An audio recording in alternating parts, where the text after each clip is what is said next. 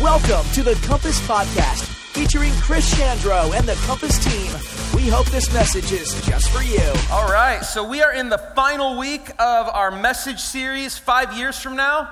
And really, what we've been talking about over the last several weeks is how to live the best life you can possibly live by asking this question Five years from now, what do you want your life to look like?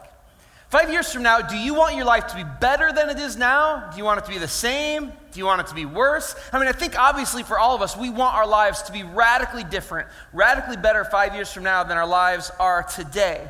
And so we've been asking lots of questions. What does that look like? How do we get there? Um, and, and, so what we've done is we've actually looked at a passage of Scripture that the Apostle Paul wrote out of the book of Romans. Now, Romans was a letter that Paul wrote to the church in Rome. He'd never been to Rome. He just wrote a letter to a bunch of Christians there he hadn't met because he really wanted to meet them and he wanted to encourage them. In Romans chapter 15, and we're going to go into Romans chapter 16 today, we see this roadmap that Paul has laid out as he's talking about his own life. And it really is for us a roadmap in how five years from now to live the best life ever. How can we follow some steps to make sure that our life five years from now is the best it could possibly be? And over the last several weeks, we've talked about things like, you know, the first thing you got to do is you got to understand your calling, understanding who it is that God has wired you and created you to be. When we understand our calling, we can understand the direction we're going. And then to understand our, a vision for our lives and to have a vision for our lives and really to grasp God's vision for our life. And the vision brings context to our calling. Maybe our calling is to, is to, to love on kids and to help, you know, connect kids to Jesus. And maybe the vision for that is to work in kids ministry. Maybe the vision for that, maybe you're terrible with kids, but you have a calling to make sure their lives are the best ever. And so your vision is to start a nonprofit where you can impact kids' lives by never having to see them or change diapers, right? And so, like, so our vision, understanding that vision gives context to our calling.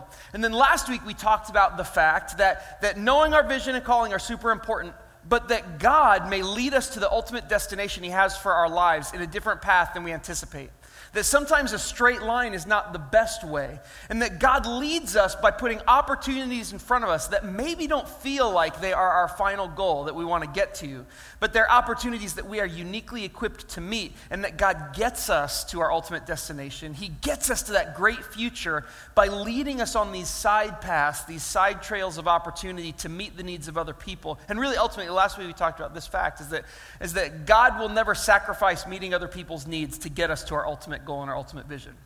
But that he uses those opportunities to get us to where we want to go. And so, so today, just kind of wrapping up and, and ending this thing out, I wanted to, to, to look at what, is, what does five years actually look like from now as far as what we do? How, does, how do we live it out? What do our actions look like when we are living the best life we could possibly live five years from now. In Romans chapter 16, Paul kind of gives this instruction to the Roman church, and he literally lays it out like this He says, Here's my final instructions. So he writes this big long letter to the Roman church, and then he's like, Okay, now that you've heard all of that, finally, last thing I want to say is do this, right? And if you guys have ever like, you know, coached your kids or coached little league or coached any kid type thing at all, you know the last thing that you say is the thing that they're going to do or the thing that you want them to do. It's the most important thing. And Paul gives his final thought to the Roman church after laying out kind of this roadmap for how to live a great, fulfilled, and purposeful life. And he says in Romans chapter 16, verse 19, Paul says, I want you to be wise in doing right and to stay innocent of doing any wrong. Now, this is actually really pretty good advice if you just boil it down to what he's really saying and you take kind of the mystical stuff of like the Bible off of it, right? It's just do good things and don't do bad things. Do more good things than, than you do bad things, and your life is probably going to be okay, right? I mean, that's, that's just good, genu- general, pra- practical advice. And if I'm plotting out a roadmap for like the best future, I mean, I'll be honest, this probably doesn't make the top 10 of, of good advice, right? If I was just making a list of all things somebody want, I expected someone to tell me in order to live the best life I could and to five years from now have a great life, I probably wouldn't expect them to say do good things and don't do bad things because it just feels like conventional wisdom. And yet, for the Apostle Paul, this was like final words. This was like so important that at the end of his letter, he's like, Now that I've told you everything, I want to make sure you get this. Do good things, be wise, do the right thing, and don't do wrong things. Now, I think for us to totally grasp the weight of what Paul wanted the Roman church to understand, I think we need to look at another letter that Paul wrote to a different church. And I'll just, even as we set this up, one of the coolest things to me about the New Testament is that, is that much of it is, was written as letters to other people. Some of it is written as a history. No one who ever wrote any of the New Testament thought they were writing the Bible, okay? That was just like not even a thought in their mind. Nobody thought they were writing some holy scriptures. It was literally just letters to people and maybe just, you know, trying to remember what Jesus' life was like. That's what they were writing. But what's so cool about it is that when we understand that and we put these pieces together and we kind of take the mystery of Holy Scripture off of it and we just think about it in these terms, we can look at the connections between these things. And we can understand that, that Paul wrote most of the New Testament, and most of it was personal letters that he wrote either to friends, people he was very close to, or churches that he had invested in and wanted to be successful.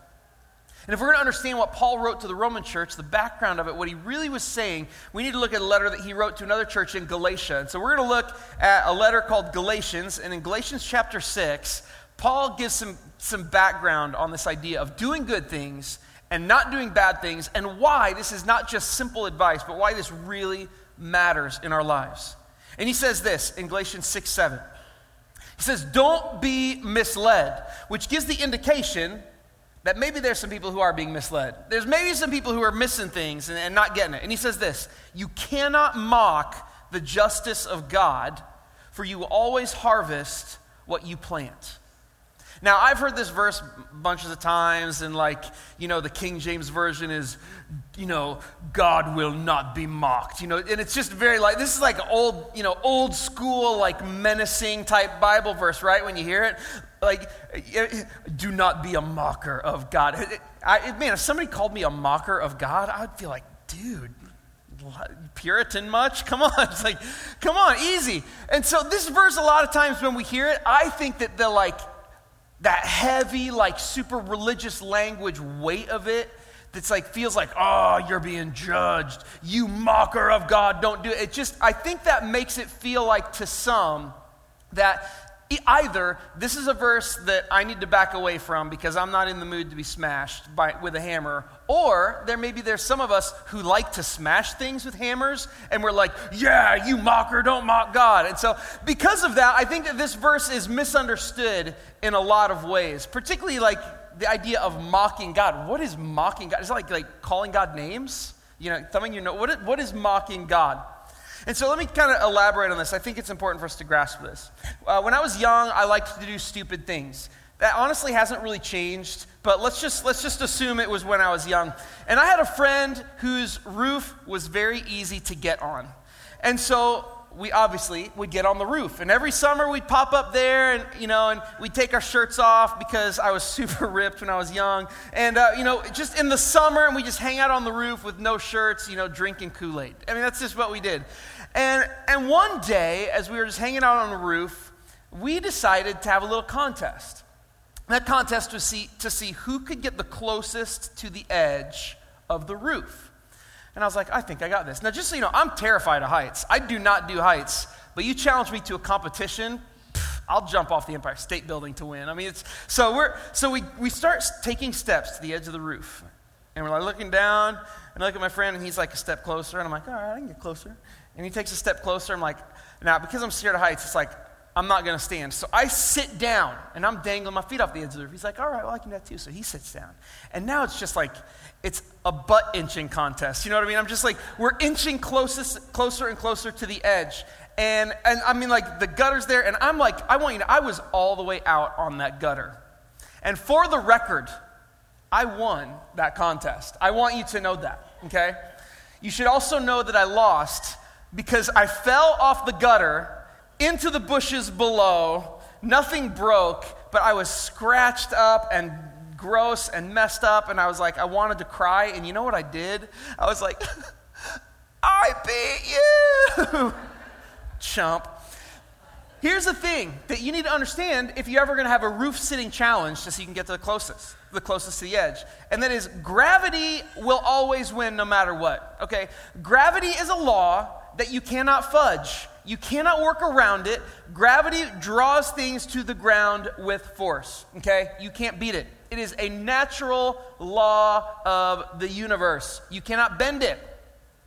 There are natural consequences when we try to defy natural laws like gravity. And there are natural consequences to our actions. If you sit on the edge of a gutter, gravity will win eventually and you will fall.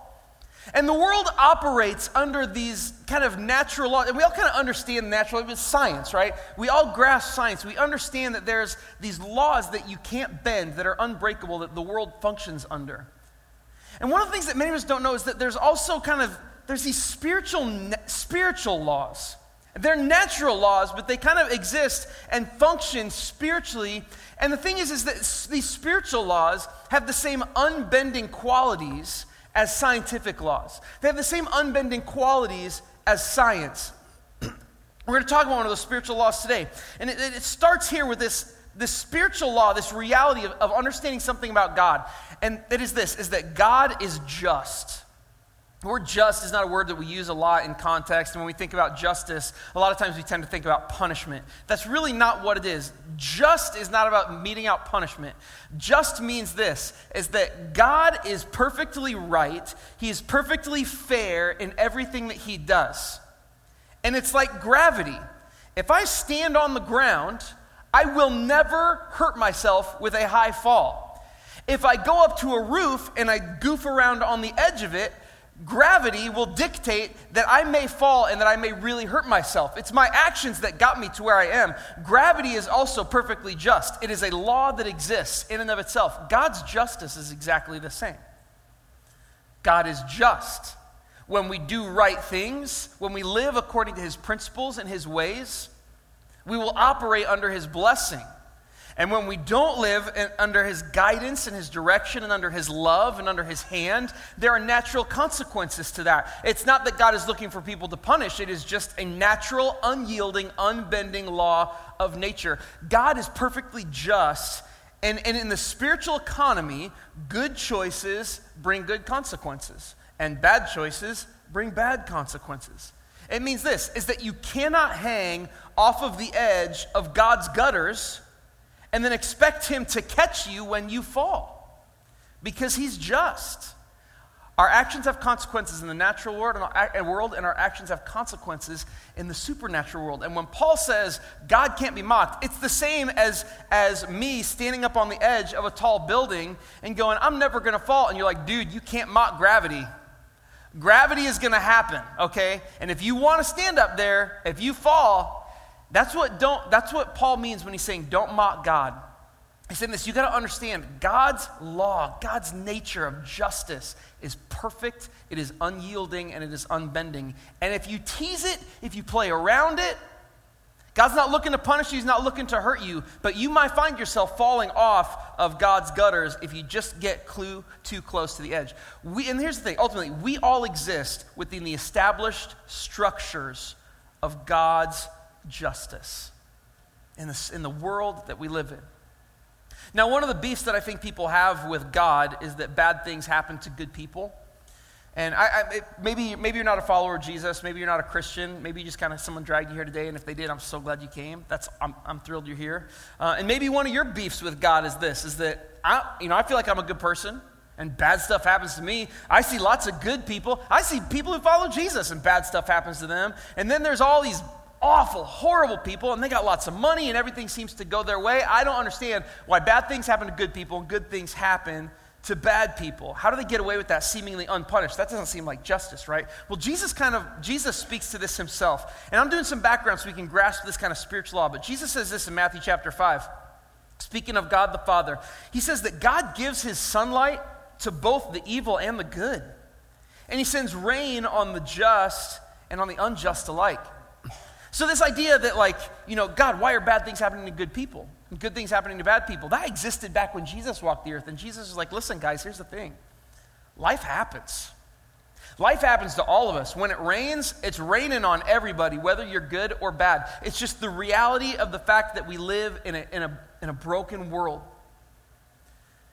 But what Paul wants us to grasp is this is that even though life happens to all of us, there are consequences to our actions. There's consequences to our choices and our decisions that play out in our lives that are not just the natural it's raining thing outside, but sometimes there are things that we do, there are seeds that we plant in our lives that are eventually going to grow into something bigger. And sometimes it takes a lot of time for seeds to grow in our lives. I mean, when a farmer plants corn, he doesn't plop a seed in the ground, go to bed, and then step out the next day and, poof, you know, just let's harvest this sucker. No, it's, it sits there. I mean, if I was a farmer, I would be in my house going, okay, come on, where you guys at? Come on, let's grow. I would just be panicked all the time that none of my seeds were going to grow because it takes time. And in our lives, the seeds that we plant in our lives, whether good or bad, they take time to grow. And sometimes we can look at at beyond the, you know, the rain that falls on the just and the unjust, and we can look at people who are living bad lives and we can go, well, no, you know, there's no consequences for their bad choices. And my friend, let me tell you, they are planting seed. And just because you can't see that seed growing and, and being harvested yet does not mean that it is not there. Because what we're talking about today is a spiritual law called the law of sowing and reaping. It's a spiritual law. It's the law of planting and harvesting. And basically, it means this what you plant, you will harvest. What you sow, you will reap. And so let me, let me kind of elaborate on this, this spiritual law a little bit so that we can totally grasp it and understand it. And there's a few things about this spiritual law of sowing and reaping um, and choices and consequences that if we get, it'll help us to be able to plant the right seed now so that five years from now we're living the best life we possibly can. Now, to kind of wrap this around, I want to share a story um, that happened in my life, and I think this helps, you know, for me at least, to understand the law of sowing and reaping. I used to drive a little sporty Saturn SL2 because I'm a cool guy and I drive cool cars. And, uh, and I, I was just driving it one summer, and I just noticed kind of a smell and I, I, don't keep a spotless car, you know, I never claim to, but this was a little, a smell that was out of the ordinary. And if you know me, you know that smells are like, I have like a dog sense of smell, for real. And like, smells are, ah, I don't get down with them. It's just this weird kind of gross smell. So I took my car to the car wash and I washed it out and I vacuumed it and I emptied any trash that was in there and I just got it all clean. I even got some Armor All because that puts a smell on top of bad smells. And I, you know, I got it looking pretty good. That smell didn't go away. In fact, it just got worse. A week passed, and that smell was just uh, there. And I, I couldn't understand it. My car was clean, so I, I took my car and I shampooed the carpet. Like I, you know, got a little shampoo, you know, cleaned it. Smell didn't go away. Two weeks passed. It's just, I see to air it out. So every night I'd leave my windows down. The smell oh, would not go away. Three weeks passed. I'm like, this is, do I get to pay to get this thing detailed? I don't understand what is going on. This smell is just awful. So I took it in and I got it detailed. Smell was still there a month, and it is just getting worse and worse. And it's the heat of summer, and I got to have my windows down all the time just to breathe in my car. And I was just completely at a loss. After a month of this, and just let me describe the smell to you, okay? Because I want you to grasp this. Now, if you have a weak stomach, I'm sorry, but this is important. I want you to imagine like a septic tank in someone's backyard that's just been filling up for weeks and weeks and weeks, and then drop a dead raccoon in there, okay? That's the, I'm not exaggerating. I'm not, jo- that was the smell. So a month has passed, and I'm like, this is, I was literally at a point where I was like, I'm going to pull up all the carpet in this car because something has died in here. And something has literally crawled in here and it has expired. That is what this is. So I, I, I, I was like, I'm going to start in the trunk. And I'm not joking. I was going to pull the carpet up. I got into the trunk. I flipped it up. I emptied it completely. Spotless. And I'd been in the trunk already. I vacuumed it out, cleaned it out. It is spotless. Nothing in there. And I'm like, okay, let's get this carpet up and I reach down and I pull the carpet up. One thing to know about a Saturn SL2 is that over the rear wheel well, that the metal kind of divots down into, into down over the wheel. So there's this little kind of repository. That, and I didn't realize it was there because also in a Saturn SL2, the carpet that lays in the back lays flat over the top of it. And so I grabbed the carpet and I pulled it back, and like a Prince of Egypt sized swarm of flies burst into my face as I pulled the carpet back and I saw a plastic grocery bag with looked like a black stew that had just, and the smell hit me in the face. And I got it back and I was like, well, I found it, right? And so I, I looked down and I, as I got closer, I realized, I was like, this is completely like black, but I think those are bananas. So I go into the house and I was like, when did I put bananas in my trunk? And how did they get in? I couldn't understand it. So I go in, I was like, Terry, you're not going to believe this. It's like I figured out that stink. There's rotten bananas in the back of my trunk. I was like, I don't, I don't remember doing that. This is crazy. And she was like, huh. what does that mean? Well, I mean, about a month ago, I remember going grocery shopping, and I took your car. Now Terry does all the grocery shopping because I loathe it, and uh, and she's like, I I put all the stuff in the trunk, and I remember getting into the house and thinking, I thought I had bought a couple bunches of bananas, but I couldn't find them. Well, that problem solved. This, I, so, okay, a bunch of bananas in a plastic bag had been put into my trunk somehow. Like, I don't know when she was pulling groceries out, the carpet had been pulled up and it dropped under, but a full bunch of bananas had just been stewing and cooking in the hot summer sun in the trunk of my car for over a month. And just the smell of death filled my car. And I had to live with that thing. It was awful.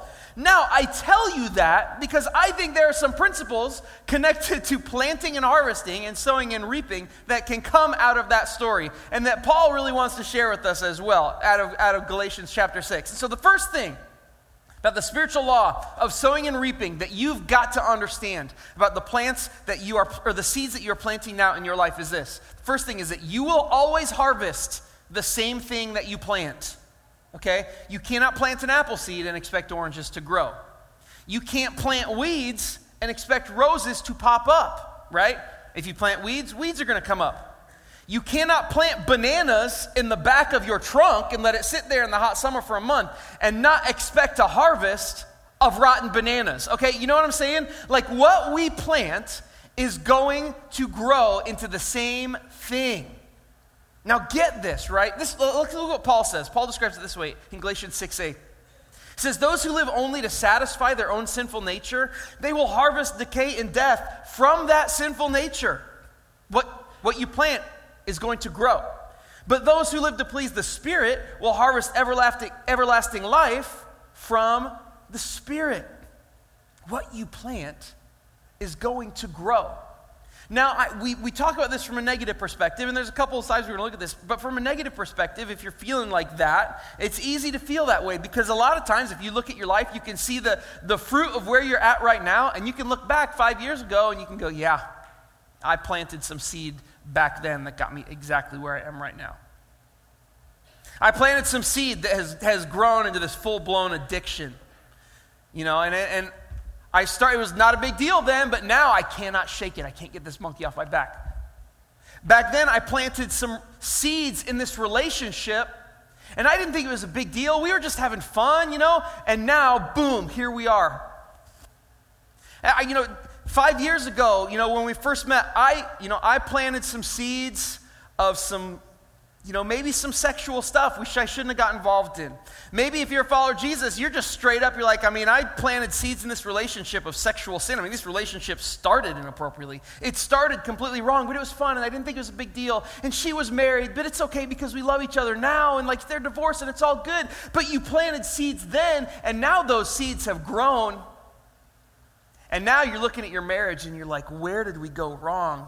And you can really look at the, your marriage as a tree, and that tree grew from a seed that was designed to be that tree.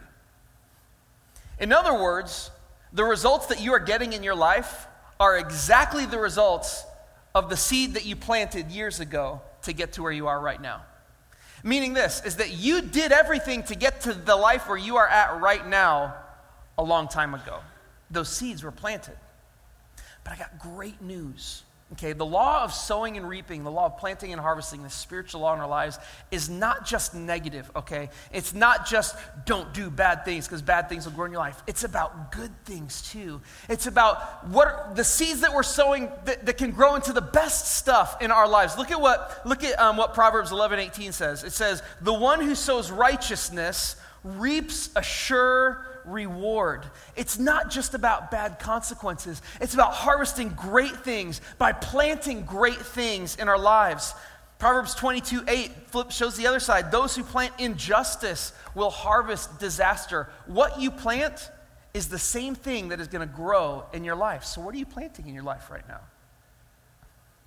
Unforgiveness, bitterness, lust, anger, are these the seeds that you sow? Are these the seeds that you regularly see pop up in your life? And you feel justified in it, right? Because you, you have a right to feel angry. You have a right to feel bitter. Chris, you don't know what that person did to me, and I don't. But I'm telling you, I understand you're hurting.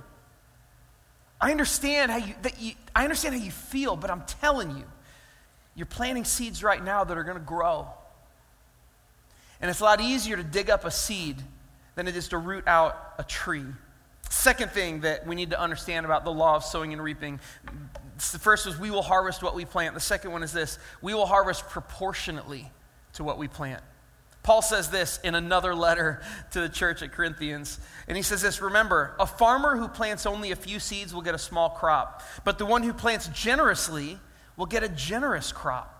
Now, just some background on this. This is kind of cool. Last week we talked about how Paul wanted to go as far west as he could to, to, bring, to preach about Jesus and to bring the gospel to people in Rome and then to Spain. That was his destination, his vision. But that he went all the way back east to Jerusalem because there are some, some of the churches he's at wanted to take up an offering for people who are really poor and struggling there. And they asked if he would take their resources to them to help them out. Well, this is cool. What Paul's talking about in Second Corinthians is that offering. He's talking about that exact same gift when he's talking to the Corinthian church. And he's saying, listen, we're doing this. We're taking up a collection for people who are really poor and hurting. And he's, he's, he's just saying, he's like, as you give, I want you to know that when you give generously, you will reap a generous harvest. When you give a lot, you will reap a lot. A lot will be harvested. If I, if I could promise you, if I sat you down and I said, listen, I have an investment in the stock market that tomorrow is going to have a 100% increase, 100% guarantee, you will double your money if you invest it with me today. I promise you, it is a guarantee. And if you're like, you know what, I want in on this, how much would you invest? If you're wise, you invest everything, right? Because your money's gonna double. Could you imagine if you're like, you know what? I think I want to get on this. Here's a dollar. That would be the stupidest thing in the world if you had a guaranteed doubling of your money. Why? Because you have the opportunity to double everything you have. Why would you just double a dollar? And That principle with sowing and reaping is the same. We will harvest proportionately to what we plant. And when we plant a lot of good things in our lives, we can expect a harvest of a lot of good things in our lives. When we plant a harvest of godliness and living righteously and seeking after Him and in loving God and in loving people and serving others in the best way we possibly can, when we sow a lot of that seed, that harvest is going to come back huge. But it's also the same for the negative. When we invest a lot of bad seed, it's going to come back on us in big, painful, often challenging ways. a bunch of bananas was planted in my trunk and it harvested the stink of a million okay? It was bad and i'm telling you like if you plant bad seed the stink is going to be way bigger than what you plant. Because the third principle is this is that we will harvest not just proportionately to what we plant. We're, we're never going to harvest less than what we plant. But the third is this is that we will actually harvest more than what we plant Think about it this way one apple seed. You plant one apple seed, right? How many apples does that grow? How many seeds are in those apples? It's just, it's, it's this, it's another spiritual law. It's this law of multiplication. And what we plant in our lives will multiply. Uh, check out what Paul says. Paul, or look, look at what, oh, I'm sorry. Look at what Jesus says. Jesus is better than Paul, anyways. Jesus says this. He's telling, he's telling the story of a farmer who's planting seeds. It was a, an agrarian society. There were a lot of farmers back then. So he used farming as an illustration a lot. And Jesus tells the story of a farmer planting seeds. And he says, Still, this farmer was planting seeds, and other seeds fell on fertile soil. And they produced a crop that was 30, 60, even 100 times as much as had been planted. Jesus is specifically talking about someone who's sowing seeds of righteousness and sowing seeds of, of following and loving Jesus and sowing seeds of investing what Jesus has done in their lives into the lives of other people. 30, 60, 100 times is their return on investment. And here's, man, you want to go old school? Let's go like WWE Bible verse. In Hosea 8 7, it says, They have planted the wind and will harvest the whirlwind, right? You're going to reap the whirlwind. You know, ever hear that before? Bet you didn't know that was the Bible. That's pretty cool, huh? This is what Hosea is saying. He's like, listen, they planted a little bit, but what they harvested was huge. Now, Hosea is talking about the people of Israel, and they were planting bad seed. They were planting bad wind. Like, and I, like, does that mean they were like farting a lot? I don't know, but like, it was bad. That's what they were doing. And they reaped a whirlwind, so much more than they planted. And in God's spiritual economy, when we invest, when we plant, just even the smallest amount, we will, we will harvest both, we will harvest all of what we plant. We will harvest proportionally what we plant, never less, but we will harvest more than what we plant. And so, man, as we ask ourselves, what am I planting in my life? What seeds am I sowing? Because five years from now, the seeds that you're planting now, they're going to come to life. And that's when we're going to experience this return. The kingdom of God is based in the spiritual law of what you plant, you will harvest. What you sow, you will reap. Look at what Paul says to kind of wrap this passage out of Galatians. He says, knowing all of this, knowing about this spiritual law, knowing that what we plant will grow in our lives, and it'll grow bigger and it'll, it'll be huge. He said, because you know this, and this is how, this is how Paul comes back to, to what we talked about in, in Romans, where he says, do good, don't do bad things. Paul says, because what we plant will grow, let's not get tired of doing what's good. Don't get worn out in it. Don't look at the other people who are doing bad and think, well, it's not fair. They got good stuff happen to them. Why am I working so hard to, do, to live righteously and to live good? When they're doing this, that looks like a lot more fun. Don't get tired of doing what's good at just the right time. Again, at just the right time. It takes time for seeds to grow. It takes time for them to come up and produce fruit. But at just the right time, we will reap a harvest of blessing if we don't give up. God wants you to live a blessed life, a full life, a purposeful and fulfilled life. Therefore, because of all of this, whenever we have the opportunity, we should do good to everyone, especially those in the family of faith. Do good. Be wise in doing what's right and don't do what's wrong. Follow Jesus. Live God's plan and His purpose for your life, not because God wants to punish you, but because God wants you to benefit from the law of sowing and reaping. God wants to multiply your investment. He doesn't want you to lose it and end up owing even more. God wants five years from now for your life to be the best it could ever be. So, as I just wrap up, let me ask this question What if you are in the middle of your own bad harvest right now? You're like, Chris, this is great. And if you would have told me this five years ago, maybe I wouldn't be in this screwed up mess that I'm in right now. Maybe I wouldn't have let that guy put a ring on my finger. Maybe I wouldn't have got involved in this thing that has become a full blown addiction and I can't shake it. It's just stuck to me. Maybe I wouldn't have messed around in this relationship that has just blown up all of my friendships and it's blown up my family. You know, it's a, it's a little too, it's too little, too late. You've already made the decisions that have shipwrecked your life, shipwrecked your marriage, shipwrecked your family, shipwrecked your spirit. What about me? What about when I feel the weight of God's justice crushing down on me? Because I know I did the wrong thing over here, and how am I ever going to get back to the other side? Here's the here's the great news. The good news is this is that God's justice, like gravity, it is set and it is unbending. And sin is like a cliff that we walk up to the edge to. And the reality is is that every single one of us has stepped off that cliff. And the unbending law of God's justice says this, we will fall until we hit the ground. And hitting the ground is an inevitability for each and every single one of us because of the science of God's justice that is unbending and that must be met. But do you know what God did? Because He loved us so much, He sent Jesus. And Jesus came and he lived life as a man, a perfect life.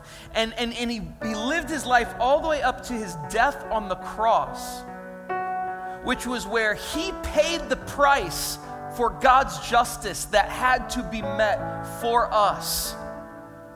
And as we fell off that cliff of sin, plummeting towards the ground, that justice, that the gravity of justice demanded that we hit God sent Jesus to hit the ground for us, and God stuck his hand out and he caught us.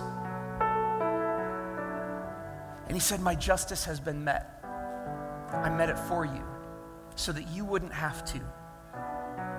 You see, this law of sowing and reaping, this, this, ability that we have to plant good seed, it's a gift that God has given us because He has removed the weight of His justice from our lives in the cross, in what Jesus did for us. The demands of God's justice have been met. And now God's looking at us and He's saying this Will you just say yes to me? Will you allow me to catch you so that you don't have to hit the ground? And then once I catch you, will you sow seed so that the consequences of your decisions in life now will bring you the best future rather than a future of brokenness and of pain and of hurt and of destruction. God wants you to live the best life that you could possibly live. And it's a life of relationship with Him where choosing righteousness is an option for us because the justice that our sin demands has already been met by God when He caught us. So, today, what seed? Two questions. What seed are you planting? And how much of it are you planting? Lord, thank you for your word. Thank you for guiding us and, and, Lord, honestly, giving us a roadmap to be able to live, God, a life that's so fulfilled and so purposeful and so right, God, and that it's, it's a roadmap that leads us away from the things that would hurt us and damage us and our families and our marriages and our relationships and our futures. And I just pray, God, that you would help us to see clearly, God, what is the seed that we are planting. God, I pray that all of our rationalizations, that you would help us to see through those things, the things that we tell ourselves so that we can sleep at night. God, I pray that you'd help us to push all of those things away, to see clearly the seed that we are planting. Because, God, I, for me and for every other person in this room, I want us to have a harvest of blessing. And I know you do too. So help us, God, to clearly know what we're planting and be able to know, God, what it is that you would have us plant. What are the seeds you want us to walk away from, to stop, to stop putting in the ground of our lives right now? What are the seeds that you want us to move towards and give us a clear path to know how to get there? Father, I pray, God, for those today who would say this I'm not a follower of Jesus. And God, they, they, they feel the pull of gravity because they know they've stepped off of that sin cliff and they God, they can feel ultimately God like like I have that the ground is rushing up quickly and that ultimately because I'm falling I will hit the ground. Lord, I pray with them. God, I just confess that I stepped off that cliff. And God, I can't save myself. I know your justice demands that I hit the ground, but I'm so thankful that you sent Jesus to do it for me. And God, today I just say yes to you and I ask you to stick your hand out and catch me today. Because I place my life in your hand. And today, God, for those of us who are not followers of Jesus, but, but today are ready to make that choice, God, the first thing that I will plant for you today is I will plant my life in your hands. Let that be the first harvest that grows. Jesus, we love you and we thank you for what you're doing in us. We pray it all in your name. Amen. Thank you for joining us at Compass. We hope you enjoyed this podcast. If you have any questions about Compass or this message, contact us at our website, www.compassbn.com.